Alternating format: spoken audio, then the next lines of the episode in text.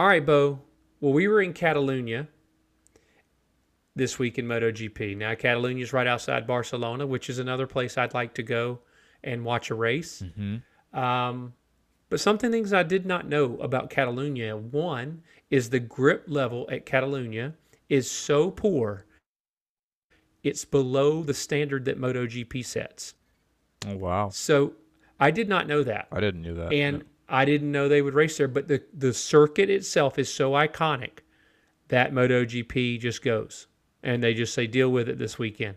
Now, it's supposed to get repaved. Didn't they mention it was going to be repaved in the off season? So that is the plan, I believe, right now. Um, but I believe this has been a start-stop process. I believe this was supposed to happen before COVID. Um, so we'll see. It'd be very interesting to see how far the times dropped if they repaved it. Right. So we'll see. But either way, there was some great racing on Sunday. Uh, let's start with Moto 3. You good with that?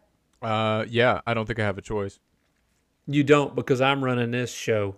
So, Moto 3, we saw Izan Guevara again uh, winning the race. David Munoz, a new young up and comer, finishing second, and Tatsuki Suzuki putting it up there for third. That's a great job for Suzuki.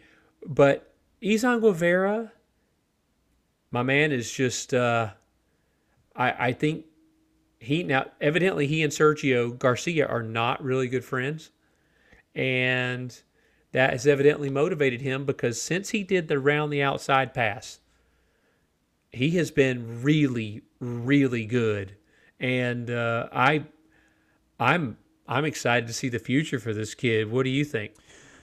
I'm right there with you. Um, I, I mean the the Gas Gas team right now is those guys are just on a different level. But I do think that Sergio Garcia was lacking this weekend. Obviously, you know, finishing off the podium, but uh, Guevara Guevara was just even when the temperatures went up. I think in the afternoon practice sessions, Guevara was still head and shoulders above the rest of the field. Um, and that's kind of what I, I was expecting on Sunday, Yeah. almost to see All him run away weekend, with it. Yeah. all weekend he had pace that no one else could match. Yeah, and and honestly, you know, fin- finishing this race almost two seconds clear of the second place rider, that's still a pretty big gap for Moto two, or excuse me, Moto three. Right.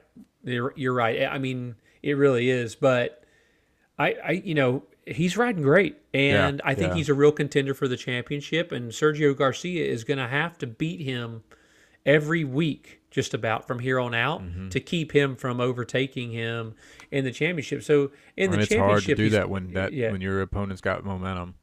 yeah, it really is. Momentum's a funny thing. But I, but for me, the story of the weekend in Moto three was this kid David Munoz. hundred percent. No, I mean, My goodness, he looked amazing. you know, David Salvador actually had a good ride until he got taken out too. He really did. I- so, I, and I, we'll talk about him. Um, I wanted to say about Munoz though. They mentioned that he's got the reputation as an aggressive rider, and that he, you know, there's a lot of people watching him, and he is an aggressive rider, unapologetically so. But he does not go out of control. He's aggressive, but he doesn't go out of control. I didn't see him getting to a Deniz Öncü level on a pass at any point, and. uh I was I was just really really impressed, and I hope he stays in the championship for the rest of the year. I think that's the plan, is it? Isn't it? Um, I think I so because he, he he was supposed to be the full time teammate of Ana Carrasco anyway, but he was too young until now, right? right, exactly. So that's so that's good. And and you mentioned Ana Carrasco, and you have said to me a couple of times you don't know why she's there. Um, and we talk about time deltas all the time. Ana Carrasco was almost a minute behind those guys in the race. In a how many laps was it? Um, 21 laps. So more than two seconds a lap slower than Izan Guevara. That's um I, I I love that Ana Carrasco is getting her shot, and she's the only She's still- female world champion Yeah. that we've ever had at any level uh, at the world at the world on any class at the world level. But I I think this is short lived. I don't think they're Yeah, I mean, so she's still injured in too. You know, she's still she's still working through some injuries, and I, I guess what I'll say is I I fully believe her entry ticket was punched. You know, she earned that entry. She earned where she's at. Uh, I'm not questioning that whatsoever. She's not the only one that's slow. She's not right, the only right, one. right, right. right. That's so, yeah. I mean, she she earned her way in. Now she has to earn her way to stay. I think, and and right now in this the season that she's having, I really don't see that. You know, uh, with that being said, folks like uh, you know, um, you know, Dennis Foggia crashed out. You know, and and David Salvador, Daniel Holgado, but you know, which those fellows were taken out. I think by that was the Yamanaka crash. Um, whenever he lost the the uh, front into turn ten, you know, Jason, uh, Josh Whatley crashes quite a bit. You know, and um, don't talk you know, about Yamanaka's crashes. We're not going to talk about them. Um, yeah. So, you know, I'm not saying you know she's completely throwing away that ride, but you know, I, I think that she is working through a difficult time right now, and um, I think that some of the bike she's still getting used to the bike. The bike's a lot lighter uh, than the than Ninja 400 is, so it's a little bit more susceptible to wind. Uh, 300. She rode a S uh, World Supersport 300, right? Well, she rode last year a 400 though. Oh, did she? Oh, I, I thought she meant when she won a world championship. My bad. No, no, no, all the way up until her the end of her super sport career. Well, Yeah. the transition of her super sport career, she may go. You know, obviously she may go back if she wants to, but But let's talk about Suzuki. Second podium in a row. that dude looked like you shot his puppy on the podium. I don't know if you caught his. I don't know if you caught his his his just facial expression while he was in uh, Parc Fermé, but uh, not happy at all. Uh, I, I mean, honestly, Suzuki, you flew the flag for Leopard. You put it on the box for Yeah, the second I race mean- in a row. You know, for the second race in a row, your teammate, who is a so the championship hopeful, has not finished a race, and you have put it on the podium. Hold your head high, man. I, I mean, yeah, this is where you should be finishing week in and week out, but now you are. So take that as momentum and continue Yeah. forward. It- you know, it, it just don't don't be so doom and gloom, dude. Yeah, I, I think he just wanted to win. I, but I don't think he really had a chance to beat Guevara. Right. I think Guevara's pace was just too high. I think he, he it, all weekend it was too high. So, listen, they all think they can win. They all think they want to win. Uh, no, they don't think they want to win. They do want to win. I just, I, I get it. But you're right. Like he finished the podium. It was a t- tough race. You beat, you gained a little ground on the championship leader. Great. Um, you did get beat by a 17 or 16 year old. Whoops. But, you know, that 16 year old, 17 year old might not even be close to you next race. He might be at the back of the pack. We don't know. Um, but I, I, what did you think? You said, you know, Sergio Garcia had a pretty tough weekend, or tough ride there. I mean, he just basically, he was right there in the pack with, you know, for the podium and it just didn't work out. Uh, what did, what did you see that made you think Sergio was struggling in comparison to Guevara? I saw a lack of lack of Sergio Garcia aggression. You know, a lot of races that we see, you see the few the last couple laps come down to Sergio Garcia keeps his powder dry and then just comes out swinging, and, and it's almost a quiet aggression that you know comes out. Is really poised, and to me, I, I saw really not not much aggression at all, um, and, and that's why I just I didn't see any any kind of move, any aggressive moves to get up where he was or where he wanted to be. Um, you know, he didn't get in the mix. He didn't get his elbows out. So to me, it was just kind of a a moot ride, just a little bit um, into a, a fourth place. But it was just overshadowed essentially by Guevara because Guevara was the one that was hungry for this race win. I think. I agree with you. I, I, I just I, I was surprised that he didn't wasn't super aggressive on the last couple of laps. I, I well, I more aggressive. Um, but you know, maybe he was struggling. Rear grip, front grip, feeling in the front. you Yeah, know, like you said, this is a low grip track, so maybe Yep, he just so he maybe- wasn't confident. Yep, and he just wanted to bring it home because fourth is definitely better than no or DNF.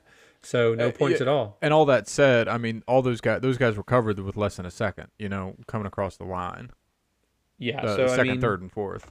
Yeah, absolutely. They were. They were. They were really close.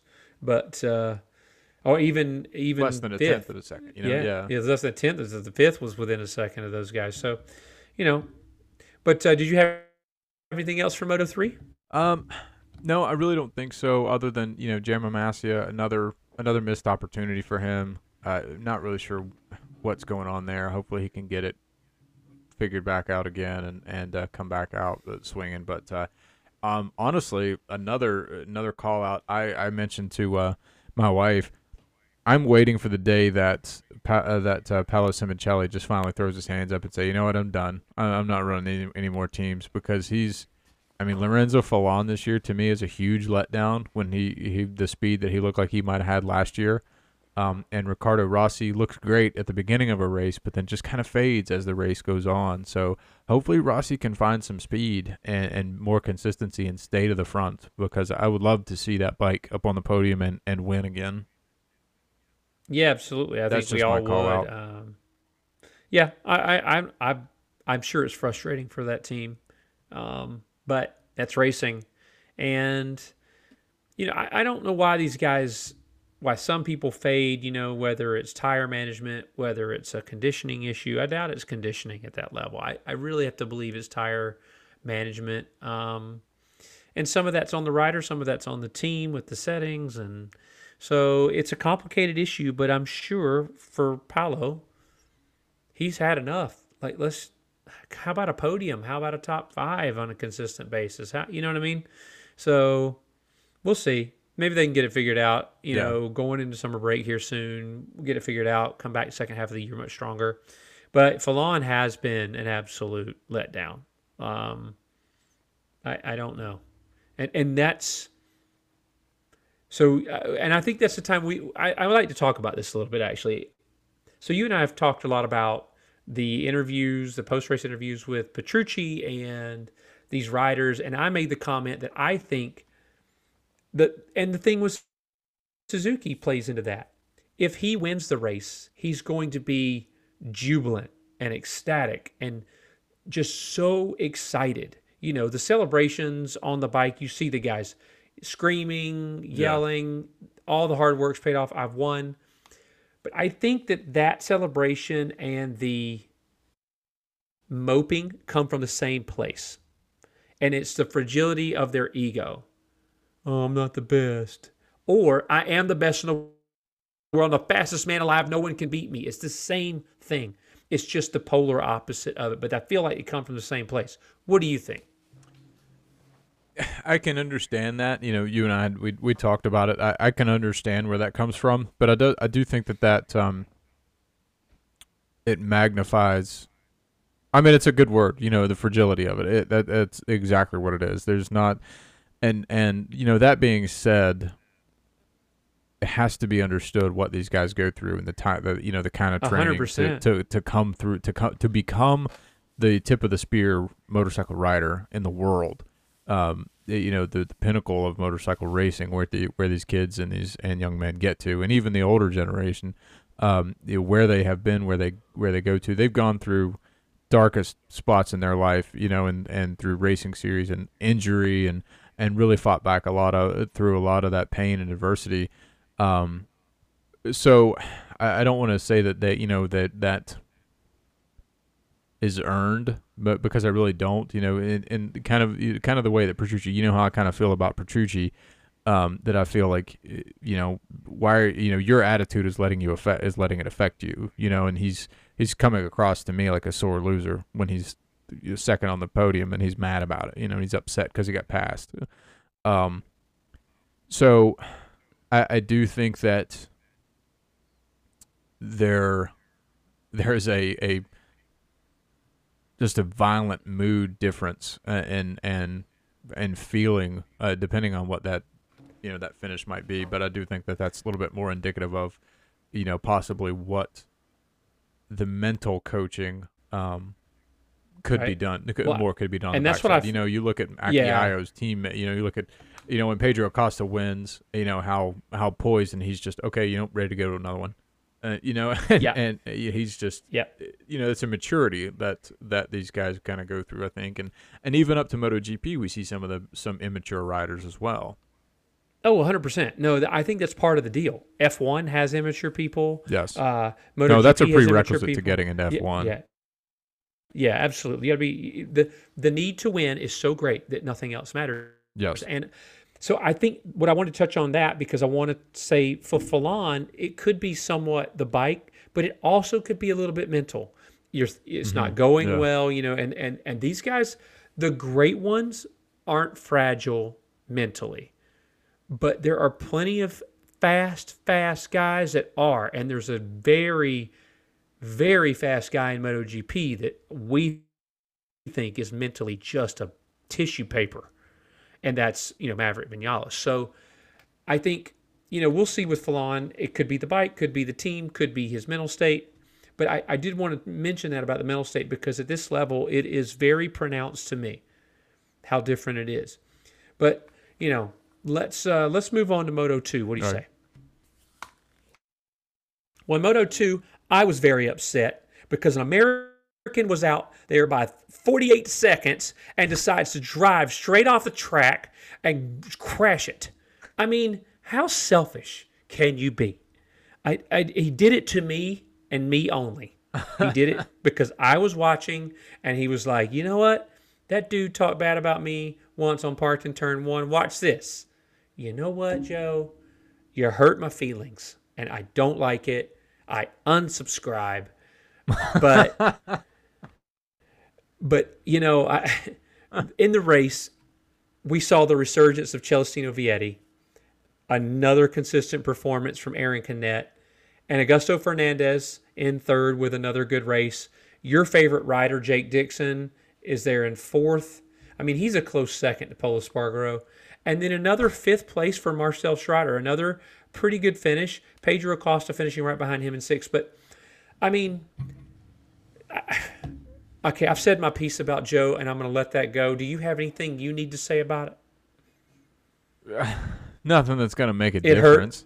It you know, I mean, hurt, right? It hurt. It, it did. I mean, no, I mean, I, I, that was the loudest I think I've screamed at a MotoGP rate. That was I, I screamed louder than when he won at Portugal. You Yeah. know, I, I- because that to me was just heartbreak when I saw that. I saw that bike just go straight in a tangent line, and I, I saw the cloud of dust. I think I saw it Yeah. back up in the, you know, it, it- he had gone off, and then the camera caught the other bikes coming through, and I knew exactly what had happened, and oh, yeah. um, I, I Yep. know I was. I cussed him was out. So upset, and um, no, I honestly, him the ride of the obviously day, personal. ride of the day for Yeah. me, as as soon as he went off, I cannot tell you how big of an Augusto Fernandez fan I became because I wanted, I wanted Jake Dixon to not be on the podium so blindly. Uh, I mean, it, it's such an irrational want that uh, that I, I just did not want to see him on the podium. Um, Bo, and I We are what it is, press. We're supposed to be impartial. I don't, I You're can't do doing it. a good job. is- You're not doing a I- good hey, job of being I- impartial. This is my co my my podcast. I was in a, go- Listen, I I, in a- too have done a poor job of being impartial. I have done that. I was But a huge I knew when Augusto I was watching that Fernandez in that last corner. I knew it. I even said out loud, I said, I know one dude that's cheering for that 37. I was like, I told my wife, was like, who? I was like, don't worry about it. I was talking to myself. But, um, but yeah, I knew that was happening. But, you know, let's talk about Vietti. Vietti had a great race and this was a big moment because it had started to look like he was struggling week after week. He got lucky in Portimao. He uh, did. He had the mechanical. He had a crash. I mean, this was big for Celestino Vietti, and uh, I, I don't know if he if he's reestablishing dominance here. It's going to be tough for the rest of these guys. Yeah, I am. I agree. You know, Celestino Vietti has somehow got you know kind of skated by with damage limitation all year long um, in the races that he hasn't really performed well in. And again, this weekend with Aron Canet, as soon as Jake Dixon, um, or excuse me, as soon as when Joe Roberts crashed, I was I was hopeful that you know possibly Aron Canet had had something left, but then Celestino Vietti picked him off. Like, well, you know, Canet just going to bring the right bring the bike home again, and and actually, you know, just finished within eight hundredths of a second of uh, of Vietti. So he gave it his all and, and really made it a good race. But um, no, Vietti, I don't know. Vietti's in the driver's seat right now, and I think he's it, momentum. Again, we talked about it before. It, the momentum that he builds simply from kind of getting out of jail free with uh, some of the Yeah. instances that happened on Sunday. You know, it's it's so weird the way that it's just. Um, I think you made a comment to the MotoGP um, class that luck is a big thing. A lot's going Fabio's way, and and I think you know Yep. the same could be said for Celestino Vietti right now. Oh, 100%. Eh, you could say that. And I I thought before about 3 laps before he had that mechanical in Mugello, he started to look like he had speed again. You know, he was making he was Yeah. 3 tenths, 4 tenths faster than the leaders. He was really closing the gap. To, and I thought, well, he'll probably get on the podium at least. And that was the moment where I was because he had languished for the first few laps, you know, kind of Yeah. like an eighth and ninth. And I was like, what is this dude doing? Home mm-hmm. race? You can't do that. But I think bigger than that was the fact that he was tied with Ai Ogura going into this race, and Ai Ogura gave up 16 points. Yeah, that's tough for Ai Ogura. I mean, you, you can't you can't do that. Not to not No, to not at all. Vietti. No, not to anybody. I mean, I, I, he can't do that, and, and, and it's unfortunate for him that it happened. He didn't have a great race, but he did bring the bike home. Yes. So Yeah. That's positive. Um, uh, Pedro Acosta actually did not have a terrible race, but he, he was not dominant. So there's still some time before that happens, if it if it's going to.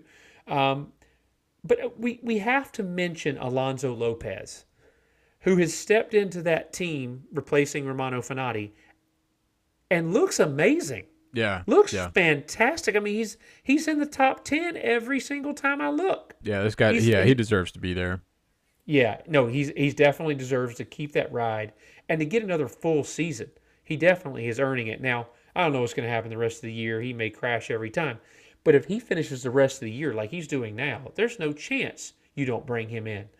Um, I believe this was Manuel Gonzalez's best finish at a GP. He finished the top 10 in ninth. And then Tony Ar- Arbolino really struggled this past weekend. He was in 10th, but um, he did better than Joe Roberts and Cam Beaubier. So what do you want me to say? Well, you know, to be said, the only thing I can say in Joe Roberts' defense is this is actually the first DNF for Joe Roberts this season. Yeah, you know what? I don't care. He did it to me. I was geared up for another American win. And I knew as soon as he crashed, I was like, I let myself believe. I shouldn't have done it. Um, it's unfortunate for Joe, but I think there's a lot of positives to take from this. He was good all weekend. He was on the front row. He was leading the race by a mile. Yeah. And a track like this, it's low grip, anything can happen. It is a mistake. It is his fault, but it's just sometimes that stuff happens. But we're seeing a lot of positive stuff from Joe Roberts. Yeah. When he pulled out, I think he when he was in second to start that race. Um, whenever he kind of got out and was ready to pass, I, I meant to to, uh, to my wife. I said he's got pace. I said he wants to go too, and and sure enough, he made the pass and he took off, and and I was I was on board the Joe train after that. But uh, Oh, and then yeah. turn five, I it went fell off the right tracks. So yeah, no, we we crashed horribly. It was it was a terrible thing. But you know, I see a lot of positive things from both Joe and Cameron Beaubier this year. And, you know, I I have to say that there was some improvement from Sean Dylan Kelly this time. yeah, yeah, Uh, 38 seconds off the lead versus 58 seconds off the lead is a huge improvement. Now, it could be the track, it could be the bikes, it could be whatever. I don't care. I'm just looking for steps and something to hold on to. And we did that. And I think he is making improvements like we talked about. Um, but Cam Beaubier said it this class is so competitive. If you're just a half second off, you're in 15th to 20th. right, yeah, You know, th- this class is so close. So the talent pool is deep, but I think this is the best way, place to cut your teeth to go to MotoGP. And so I think we need Cam to go to Italtrans and Tyler Scott to come into American Racing. That's my plan. That's what I got. You have anything else for Moto 2? mm nope, I'm I'm I'm good with that plan. Yeah, you're good with that plan? All Yep. right. Well, is there any other talking points you want to touch on in Moto 2? No, I don't think so. We can go straight to uh, MotoGP. Well, we go to MotoGP, and the man at the moment, the man that is just, we keep waiting for a mistake and it's just not happening, is Fabio Quartararo. Just unbelievable, man. He is he is killing. He is on fire. I don't know that there's a better rider in the world right now than Fabio. And it really makes me want to see Marc come back at 100% with a decent bike because I want these two to fight it out. Uh, that's where I'm at. You're grasping at straws with that. Um, Shut your mouth. Shut your know it. mouth. You know You know what? You're the reason Joe crashed. You're the reason Joe crashed, and your poor attitude. We just talked about poor attitudes. You have a poor attitude. I want that, and I'm going to hold on to it because I what I see from Fabio is a guy that's doing something on a bike that no one else seems to be able to do, and that's similar to Marquez. I don't want to put Fabio in the same class as Marquez yet, but I do want to see them go head to head with both of them fit and both having a bike that's halfway decent, you know. Um, but we'll see. Uh, before you get to it, let me just mention Jorge Martin in second and Johan Zarco in third. All right. So, what did you think about Fabio? I it's it's Fabio's mo. I mean, you know, he gets into turn one. If he's leading into turn one, it's it, it's bad news for everyone else. Lights out. Yeah.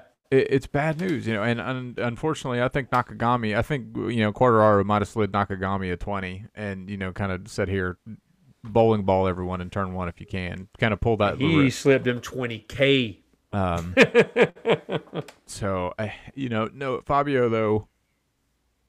When he gets it, when he gets into turn one ahead of everyone else, I'm sorry, it's just it's tough. It's so tough, and I think everyone else knows that too. You know, you know, Mugello was a little bit different um, because of the straight, but eh, man, I, you can't let Fabio do that. You cannot do it, and and somehow this guy always seems to pull a rabbit out of his hat whenever it comes to qualifying. I mean, you could see a uh, you see Ducati strong through practice. You see Aprilia is strong through practice, and and all of a sudden, Q2 comes around and there's a Yamaha on the front row of the grid whenever the clock hits zero. Yeah, you're right. I, No, I he- mean, he- he's he's he's just doing what he has to do, and and you know Yamaha. He's he's not like again we talked about it last week. He's not giving Yamaha any reason to go back to develop that that engine any further.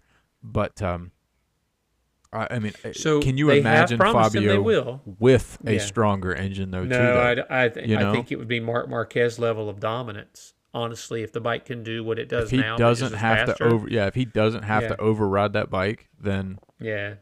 So part of we know that Fabio signed with Yamaha for two more years, and we know that well, I I was informed by another podcast that I listened to that Yamaha have promised to hire more engineers and made some other promises to Fabio that they were going to do uh, some real development on the bike in the off season. So um, they got him to sign again. Uh, but you know, there's not much you can say besides phenomenal about what he's doing right now. And he has, I I believe it's in the last 26 races, he only has one DNF. Wow, That's pretty impressive. spectacular, Yeah, especially the riding the way he has to to be competitive. hmm So good on him. Now, you know, and even more for the even more implications for the championship because you know we're gonna get to it we're gonna talk about it even depth, more in depth. But Aleix Espargaro had a second place locked up and then and then dropped even more points to Fabio with the blunder. But you know, so so Oh. the luck pay, plays into it for Fabio even more, right? Right. Well, I think that Aleix made that Aleix made that mistake just because I was feeling so bad about the Joe Roberts thing and it wanted to see me smile. So I did giggle. I did giggle when I realized it wasn't a mechanical and I did say, "Oh my god, you moron." but I it absolutely can happen. It's not the first time it's ever happened at that level. And Catalonia's a little different, and he probably had lots of things on his mind. And and it, look, it was a it was an absolute mental error. And I I just as soon as I saw him, the moment he realized the race wasn't over, I know he had to be so mad at himself. Um, but you know he he did make that error, and it was a big deal. But I I think um, he did have second locked up, but it was a great ride before that for Jorge Martin, and they they went back to put the full and put the full Öhlins forks back on the front of that bike, Yep. and it made all the difference. And he had feeling again. Um, And he also had surgery Monday. he had sur- had surgery Monday, so I'm hopeful that we're going to see the fast Martine. What do you think? I hope so. Uh, You know, Jorge Martin, comfortable on a bike and happy on a bike, as a fast rider and and just so. Uh, just fun to watch. I mean, he's he's just terribly terribly fun to watch on a bike whenever he's comfortable and and in the zone. Um, but I mean, I send it to you. You know, who do you hire if you're Ducati? Who do you pick up? You see what Jorge Martin's capable of. You see what he likes on the bike. Um, and or do you pick up Bastianini, who's, you know, if he doesn't win, he's in the gravel. So, yeah, I think I would love to see this that kind of that factory Well- seat battle kind of unfold just a little bit more. But I'd I love guess- to see them go head to head. yeah, that too. You know, Martin. Yeah. I think to be honest with you, I think Bastianini might have a little bit more on Martin personally. I think Martin has solid speed, um, as far as one lap speed goes. But I think Oh, he's got great one lap speed. Yeah. I, I think Bastianini kind of ha- might have a little bit more resiliency about him though, as far as racecraft goes. Well, I think Bastianini has better race pace, and I think at the end of the race, he doesn't struggle as much with grip as Jorge, Jorge Martin did or does. Um, but that's you know that's just riding style, and mm, chalk it up to whatever you want. But um, you know, Pramac, the last when Ducati's bikes got really good, Pramac got really good, and all credit to them for keeping talented riders on their good bikes because they're they have the good bikes. And Johann Zarco again another podium finish. I I don't care what anybody thinks about Zarco. This guy is one of the top five riders in the world, in my opinion. Yeah, fourth in the championship. I mean, it's I mean, I, I no, I mean, yeah. just I can't, I, I just can't find any fault with Zarco other than he hasn't won a premier class race. But you know what? Who else can beat Fabio right now? Fabio's going to have to beat Fabio. Now, what I will say about Fabio is that we got that summer break coming up, and after the summer break last year, he was not great.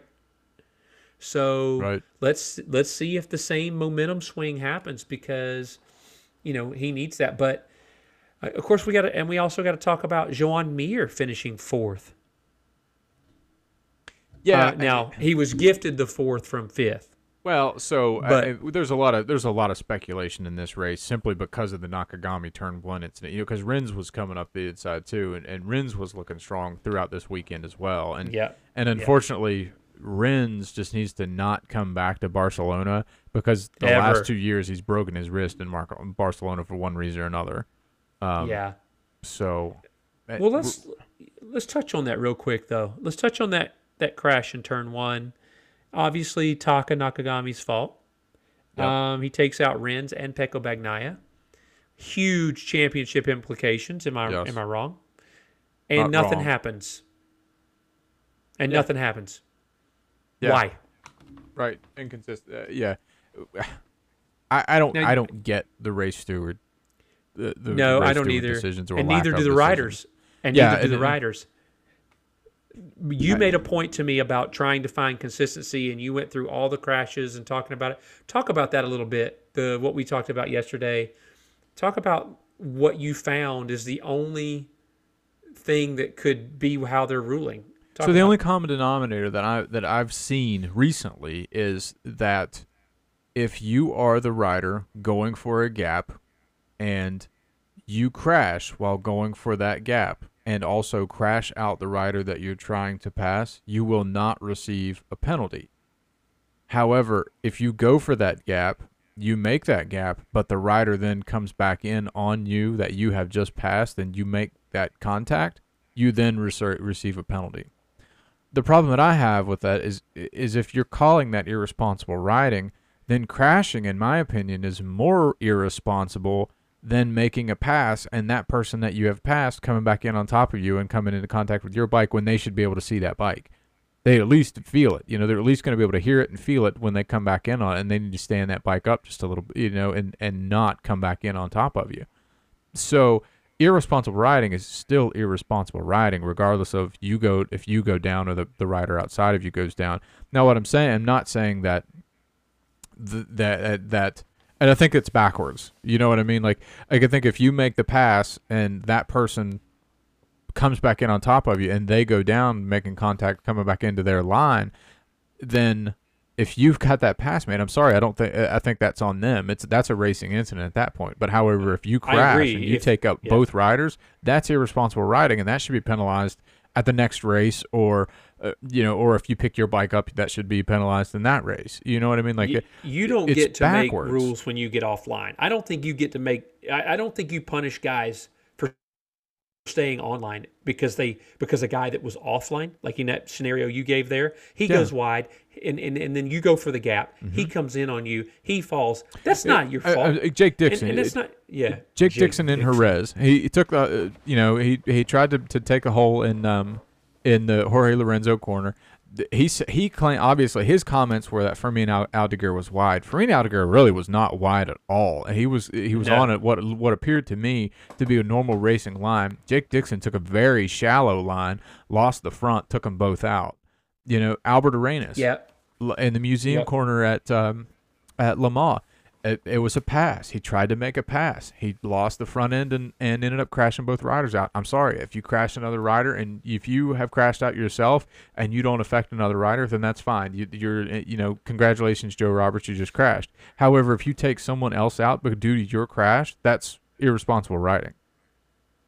I don't agree. know. I I just I agree. to me there's no I- consistency whatsoever and and Taka Nakagami I'm sorry that to me is is 100% at least a double long lap penalty in a race in the next race at yeah. Least So I didn't think the thing with Rins was really anything other than Rins crying. you That's talking about. Mugello Mugello, yeah. Okay. I- but this, there is no question, and you have you have possibly because the only person that was anywhere close to me being able to catch and pass Fabio, and he might not have been able to do it was Pecco.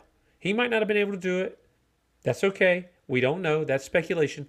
But you took that out, and now you have given Fabio another 25 points lead, and you cannot tell me that that doesn't deserve a penalty. And I just, to your point, irresponsible riding is irresponsible riding. It does not matter if you crash. It doesn't matter if you shove your face in an exhaust or on a tire. It doesn't matter. It was irresponsible of you to do that, to crash.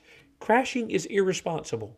It is. and everyone knows how hectic turn one is so for you to get in there you know and there there has to be a level of uh, you know respect and aggression that's that there's a line that you toe you know when you want to get in and make a pass and and I think even you know uh, even uh, Zarco made the comment. You know, he saw he saw Nakagami go, and they were- they all saw him like, oh yeah, this isn't going to end well, and they knew it was bad news. And then Yeah, they saw the they front did. go, and then you know Rins was pitched off the bike, and and Fabio or Pecco lost it, and uh, you know it was just it was, and I think you know Pecco when he got he thought it was Rins. Uh, I think when he Yeah, got he up, he was upset, and he went over and and um and then come to find out, you know, it was Takana Taka Nakagami headbutted his back tire, so. Yeah. Well, Which, I'm glad by the way, okay. Yeah, Nakagami really is glad that- that his head his really neck wasn't lucky. broken with that. Yeah, yeah. Very lucky that he didn't get hurt a lot worse. Mean, it was a pretty gnarly crash, but, but still irresponsible, still his fault. Um, let's talk about you know a couple of the other guys that are really just nowhere. Jack Miller, uh, what's happening? Um, Franco Morbidelli, uh, no explanation. Uh, you know, Pol did finish the race. It was just 17th, in case you didn't know that. Uh, but what do you think's going on with Miller? I mean, we know what's happening with Morbidelli. Nothing's changed. That's that's as you were this year. What's going on with Miller? You know, uh, Miller likes to defend himself all the time in media, um, but uh, Jack Miller also seems to be one of those individuals like you met. You know, you talked about fragility earlier. I think I think Jack Miller kind of falls in that in that category to some extent. I think that Jack Miller is letting a lot of uh, news media get to him when it comes to that factory Ducati seat. But I also think that Jack Miller knows that he's not going to be in that seat next year, and he's the KTM deal is all but finished up. You know, from what I understand. Yeah, I So, saw that as well. You know, I don't want to say that Miller's completely checked out, but and, and I don't I don't think Jack Miller's like that because I think he has a good relationship with Pecco Bagnaia. Um, so for me, it's really hard to pinpoint really what is going on with Jack Miller because it's the second ra- race weekend in a row that um, he's he's not been anywhere that he really should have been. So I, I don't know. This one's a tough one to call, in my opinion, and I I really don't know. What do you think?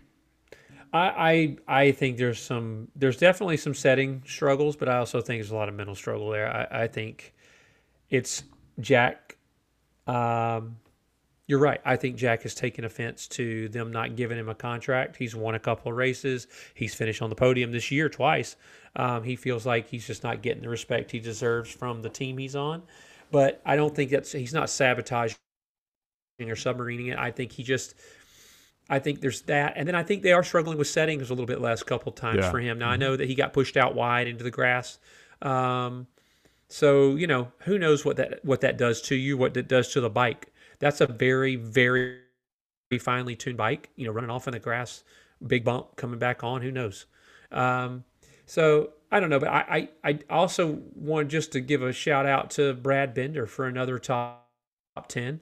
Um, Miguel Oliveira's top 10. And you know what? Maverick Vinales putting it in seventh. You think Maverick's starting to make steps forward? You know, I think so. Uh, my wife called it actually. She she's I don't know what it is that she's all she she's definitely called a, his improvement. She goes, I think he's figured it out. I think he's getting it. You know, and I I blindly I just want to argue with her because it's Ma- Maverick Vinales and I refuse to believe it. But you know, she doesn't listen to our podcast, so it's okay for me to admit it here. Your wife won't- doesn't listen to our podcast? She's not a supporter. Oh. Oh, I take back all the good things I said about your wife. oh. That one that one cuts deep, Bo. She listens to me talk enough. Yeah, but she doesn't get to hear me. My ideas are the ones that are bringing people in. You know what? I'm done with this. We can't even get our wives to listen to it. That's why we have this podcast, Bo, because nobody wants to listen to us. It's the truth. It's the truth. Well, you know, I, look, I, I do think he's figuring it out. I, I, I think he's getting better.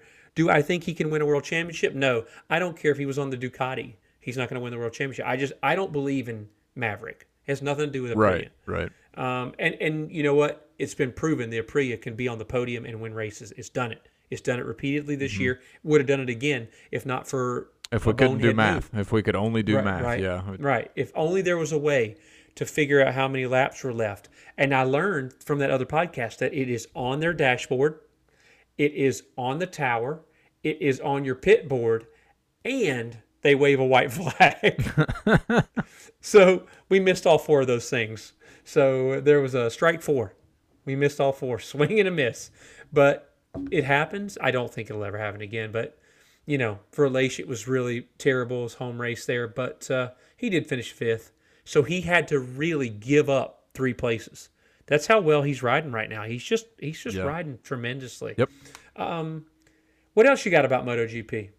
That's it, man. I, I think that's all good for me. What about you? Well, I, I, I do want to mention Fabio Di Giannantonio because he had some really good moments this past weekend, and he's starting to figure it out at this level, don't you think? Um, it's it's a steady progression forward. I think so. I, I think it is show. I don't think I don't some- think he's top five. I just think No, no, no, no. I just think yeah. he's not at the back of the pack now. He's starting to figure it out. Marco Bezzecchi also crashed out. That's unfortunate for him. He wasn't really having a great weekend, but You know, at least- Luca Marini still steady as a you know, solid as a rock. steady as you go. Luca Marini is an oddity. You know, I, I wonder. We'll have to go back and look and see how many races in a row he's finished, because it's a, a lot. And do you keep a? I would keep a guy like that in MotoGP for a very long time, wouldn't you? Hundred percent. Uh, maybe not as my number one rider, but as the guy getting us points for the team championship and constructor championship, Yep. hundred percent. So, all right, man. Well, uh, Bo, is that it for you? Yeah, man. I think that's it. Well, listen, everybody. Thanks so much for listening. If you're going out there to ride this weekend, I know there's some races out at CMP, CCS. Keep that shiny side up, that rubber side down. Stay safe. And if you're not following us on social media, please do. We're at Parked and Turn One and Facebook and Instagram, and uh, we are so happy to be doing this, even though our wives don't care. and um, I enjoy it every time. So I'm Jason, aka Captain Novice, saying good night with my man Bo. Have a good one, guys.